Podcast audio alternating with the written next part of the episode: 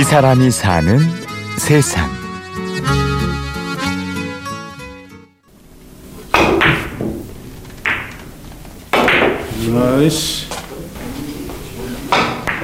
당구공 굴러가는 경쾌한 소리가 나른한 오전을 깨웁니다.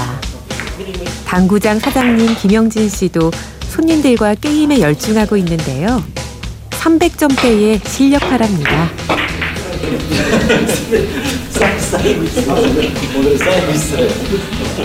당구가 굉장히 두뇌 게임이에요.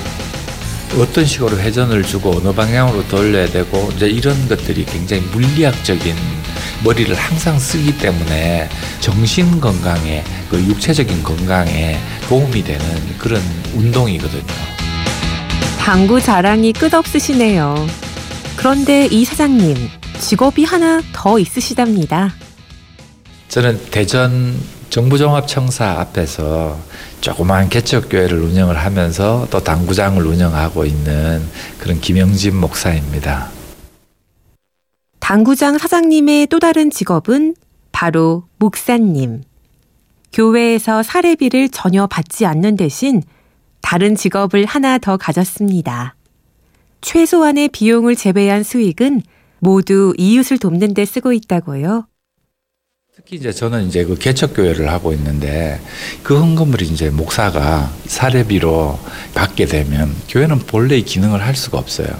당구장을 한다 그래서 이제 좀 특이하게 보시지만 지금 보면 택시 운전을 하시거나 밤에 뭐 대리 운전을 하시거나 또 일을 하시면서 목회를 하시는 분들이 많이 지금 있습니다.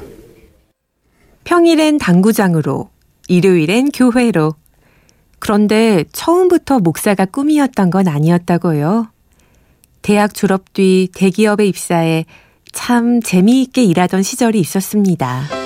나중에 이제 LG에 입사를 했을 때 MBC 청룡을 이제 그 우리가 LG 트윈스에서 인수를 하고 나서 그룹에서 사람들을 뽑아서 하자. 그래서 제가 이제 그때 초대 매니저 겸 운영과장을 했었는데 그해 90년도에 저희가 우승을 만들어냈습니다.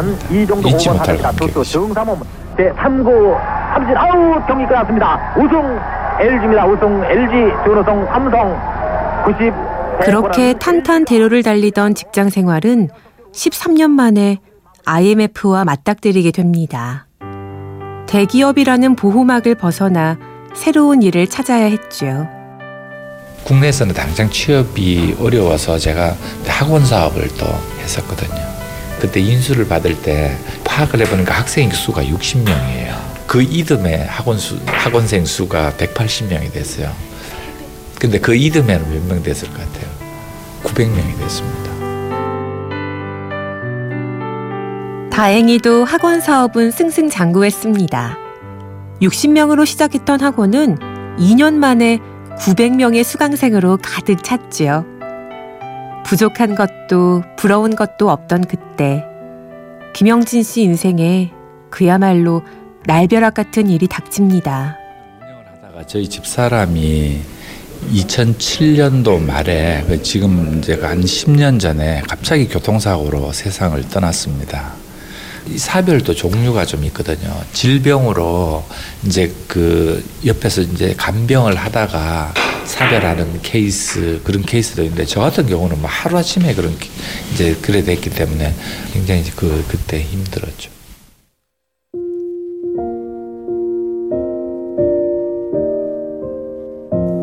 김영진 씨 인생에서 가장 고통스러웠던 시기였습니다. 방황의 기간이 지나고 목사가 되겠다고 결심했을 때는 50대에 접어든. 이제 입학하게 된 동기가 저희 집 사람이 세상을 떠나고 굉장히 이제 이 이제 욕심이나 욕망이나 탐심이나 이런 걸 다 내려놓고 이 길을 가야 되겠다. 정말 굳건한 각오를 하고 이제. 예고 없이 닥쳐온 사랑하는 사람과의 헤어짐. 그 과정에서 김영진 씨는 받아들이는 법을 알게 됐다는데요. 처음에는 그게 굉장히 아픔이었고 그랬는데 어떤 일이 나에게 닥칠지 그 일은 누구나 모르는 일이잖아요. 나한테 그런 환경이 주어졌을 때 내가 이런 고통을 당해야 됩니까? 하는 원망은 제가 한 번도 해본 적이 없어요.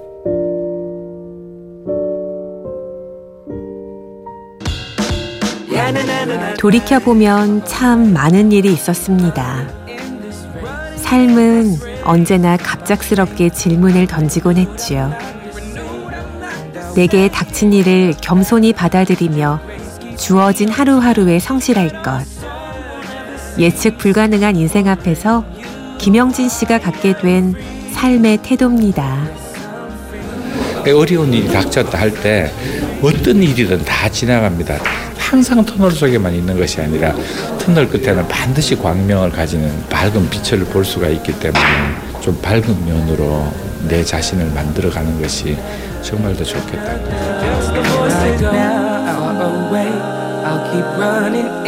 이 사람이 사는 세상 김영진 씨를 만났습니다.